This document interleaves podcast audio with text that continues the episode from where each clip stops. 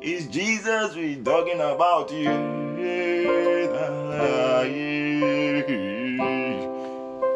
It's Jesus we are talking about. We're talking about you. Talking about you. People preach Romans 6 1. They say, well, all of these people that are preaching that God loves you regardless, they are preaching grace, they, they say they are saying they are, they are saved, God loves them, eh, something, something, and they have so many issues. Listen, Bible students, I mean, you know, I will show you from the scripture. If you want to argue in the future, make sure you know your Bible. Come and meet me. If you don't know your Bible, don't even write to me. Don't text me. Don't send me email regarding things like this. But if you really know your Bible, if you're a good Bible student, you can come. Do you understand? Now, Romans 6 1. Romans 6 1 is a continuation of Romans 5. Let's rightly divide the word of truth. Since you guys can stay behind, give me Romans 5, the last two verses.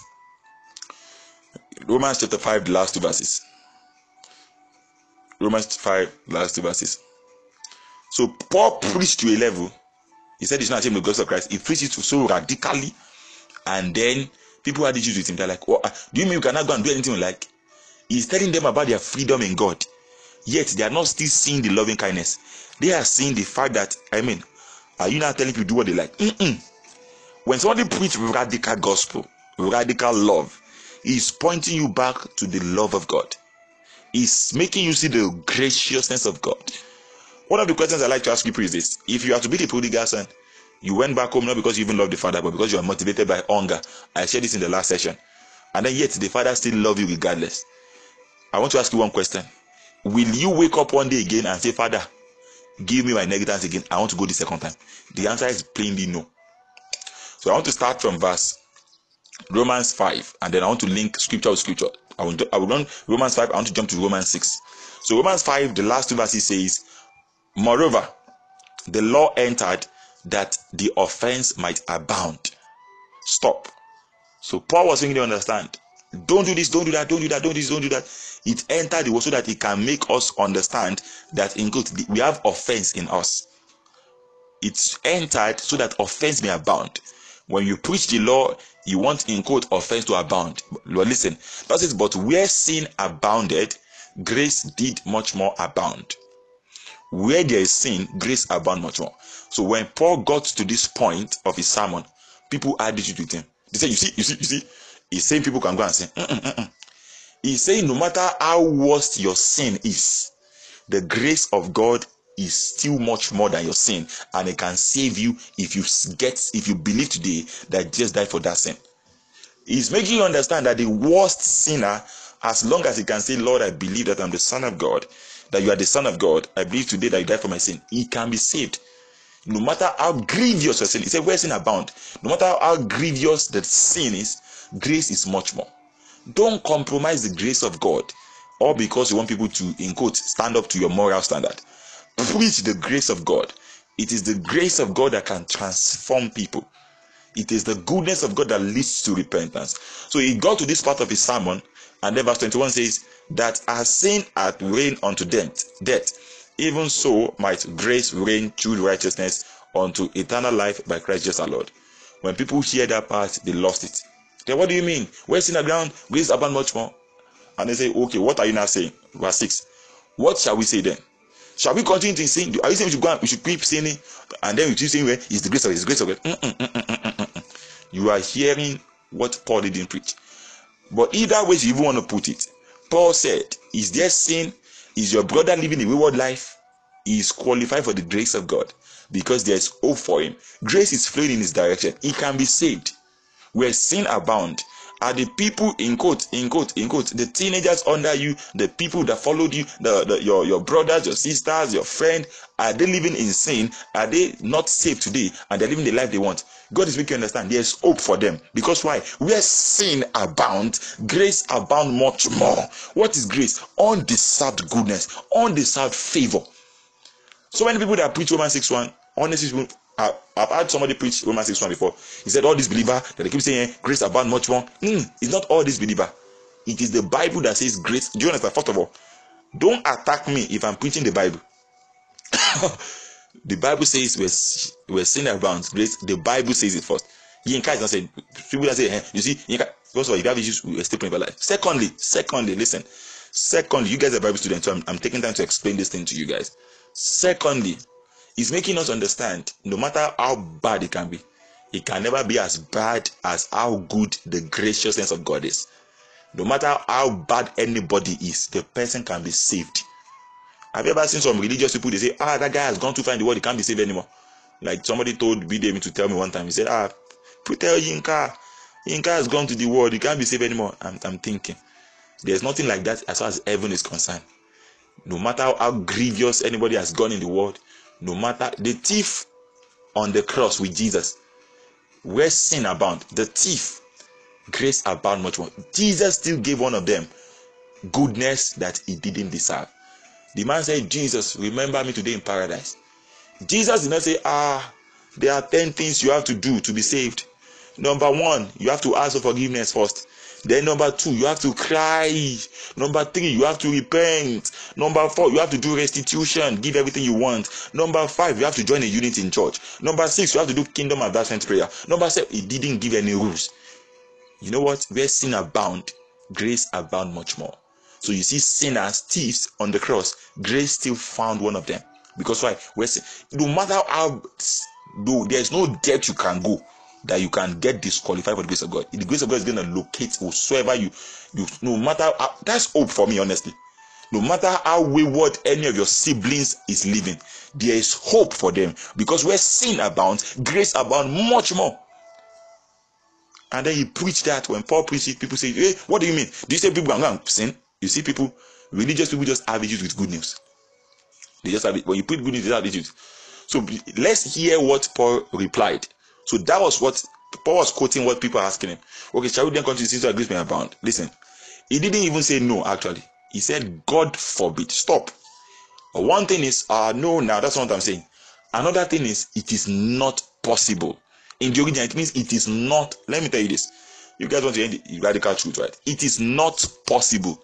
He said, How shall we that are dead to sin live any longer daring? Stop. It's getting brutal here. I guess ready to take this truth. I guess ready you are ready for this. it's getting very deep right now. Very, very deep. Paul didn't say no, that's not what I'm preaching. He doesn't even have time to defend himself, even if they have hearing problem. He doesn't have time to defend himself. Let me tell you this: you don't have to tell a sinner that he's committing a sin or that he's a sinner before he knows that he's a sinner. A sinner knows he's a sinner. You don't have to tell the sinner. I mean, do I have to come and tell you that you should not, in quote, in quote, that the last time you, you said something you're not supposed to say, that you should, do have to tell you before you know you, you said something wrong? Do you understand? Do I have to tell you that lying is a sin, but you know like this? Do you understand? Because I have issues with people that, that have issues with me for not preaching sin. I want to preach righteousness. I'm not sin conscious, I'm Jesus conscious. I'm righteousness conscious. I'll preach the righteousness of God that can transform. So people have issues with preachers that don't preach sin, sin, sin, sin. And when you go to their church where they are preaching sin, they are so sin conscious. It's not as if in their church there's so many backbiting in that same church. I mean, I've, I've taken time to research. I've taken time to research. Just follow the right So Paul said, God forbid. He didn't say no. It means God forbid. It is not possible. Listen, if you are a believer today, I mean, I'm not talking about people that say something like, well, I'm not talking about church goers, people that go to church on Sunday. I'm talking about a good believer who has an an area of his life or our life that God is still a weakness that is still saying, God, help me in this area of my life. Listen, it's not going to be for long. Let me tell you this, whether I like it or not. Even if the person is a believer and the person is still drinking, if the person is a genuine believer and is still drinking, I'm telling you, it's just a matter of time. It doesn't make him a sinner. He ain't got a hair. You see, you say you are drink, you have hearing problem. If that's what you're doing, listen. Let's let's study. You, you have time to study. Whosoever is always fast to point fingers check those people. You should run away from them.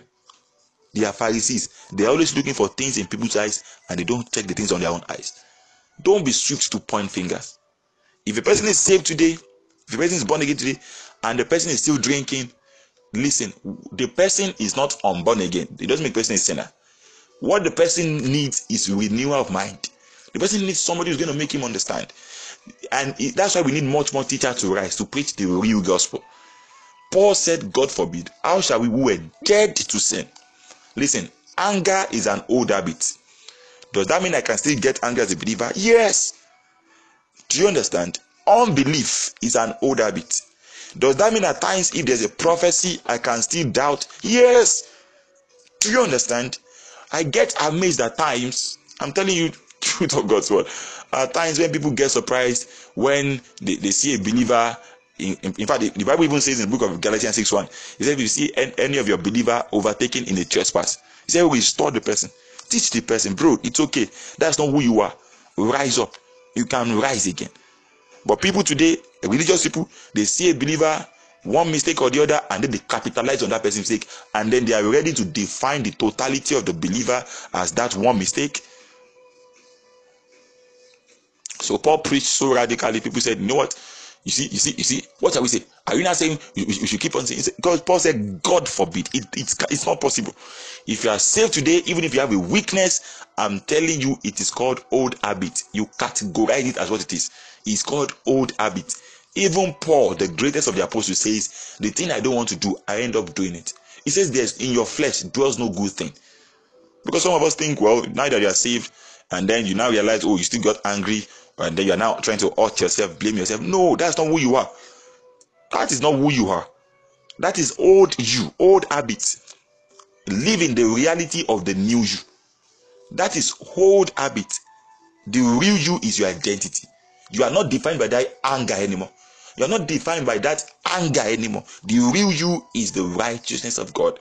That's why I want to keep preaching. God is your righteousness. When you become become one with your identity, the it becomes easy for you to live right. So Paul said, God forbid. It's, it's not even a, he, he wasn't even trying to defend himself. He said, It is not possible. He said, It is not possible. It is not possible, guys. In fact, if you continue Romans chapter 6, verse 14 downward, then he says, Sin shall not have dominion over you. Let me tell you this in that context, sin is a now. Sin shall not, your addiction shall never do you. I'm telling you. It's only for a season. I'm telling you. Just keep declaring, God, I am still loved by you. God, I am the righteousness of God. The real me is not the person that gets angry. The real me is not the person that drinks. The real me is not the person that lies. Lord, I am the righteousness of God. My day, just I'm telling you, you will lose appetite. It will wear away. One day, you just realize one day, wow, you've not drink in the past one month. Do you understand? Don't let anybody condemn you, blame you because I mean, you know, I get amazed Christianity where you see co-believers trying to hunt co-believers. They're trying to talk them down. So something happened in the life of believer, you you see believer, and the only thing they want to tell the person is you see, and the, the only thing they want to do is just to condemn. If nobody has words of grace in your life, you better don't listen to them. So basically, there are always contexts for things. So one time that I saw somebody preaching Romans 6 1. The person said, You see, all those believers that say, Can we uh, we keep on sinning? Uh, that they preach grace, grace, grace. Even the Bible says, Can we keep on sinning? And I'm asking, Sir, what's your own definition? They can't even they can't even preach grace. They don't even know what grace is. You understand? They can't preach grace expressly. They don't want, I'm telling you.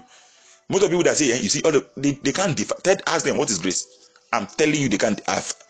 Ask them what is justification. They don't know it. I'm telling you. I've listened to preachers preachers that preaches and eh, all of this listen don't in quote call unclean what god has not called unclean that was one of the correction god corrected peter god said anything i've not called unclean don't call unclean if today you are clean by the spirit of god by the blood of the lamb don't call yourself unclean you are the righteousness of god sin shall, your weakness shall not have dominion over you it shall not have dominion. Because why?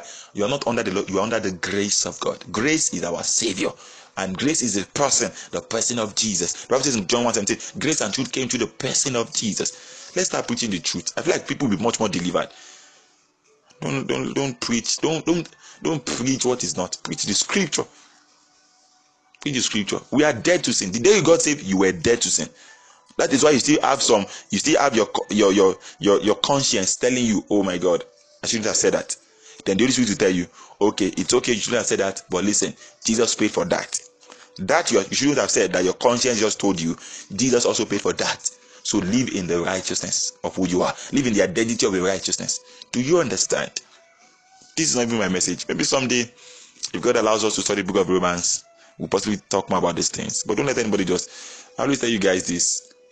Let people just interpret Bible in its context. Context. Context. Context. All right. Do you love this Jesus? Do you think you love this Jesus?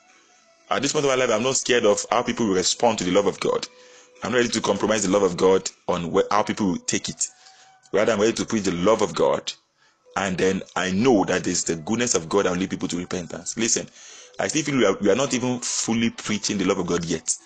We've not preached 0.000000001 of the love of God yet. Don't let anybody preach message to you and, and it's producing fear in your heart. Celebrate Jesus, everybody. Just give it back to Jesus. Just give back to Jesus. I'm going to end the session on Facebook audio right now. Thank you, Father. Thank you, Jesus. Thank you, Jesus. Just celebrate Jesus. Give back to Jesus, the one who loves you the way you are. Glory to Jesus. Glory to Jesus. Glory to Jesus. Glory to Jesus. Celebrate Jesus. Celebrate Jesus. There's no fear in the kind of God's love for you. Don't let anybody scare you from. Make sure they know their Bible. Make sure they know their Bible. If they don't know their Bible, they will come and preach rubbish to you. I mean, they will, they will definitely come and preach rubbish to you since they don't have, they don't know their Bible. So I'm not surprised. They will come and preach rubbish to you. They come and preach rubbish to you. But just celebrate Jesus. Give it to the one who loves you the way you are. And you know, at times I see, I think when believers find themselves in situations, they feel as if God is even against them. They feel as if God is haunting them. I'm thinking, if you have that kind of notion about God, then what's the what's the work of the devil? Because the devil is the accuser of the brethren, not God. God is the deliverer of the brethren. He's the one reminding you, I love you regardless. And then when you realize, wow, so God even never stopped loving me, that will empower you naturally to respond to his love. See, there are so many things to teach, guys. so just so many things to teach. Okay, let me wrap up. I feel so blessed. I feel as if I there's a truth that has been released in the atmosphere right now. We give you all the praise, Father. Thank you, Jesus. For in Jesus' mighty name, I will pray it. And let God's people say, Amen. It's Jesus we talking about you.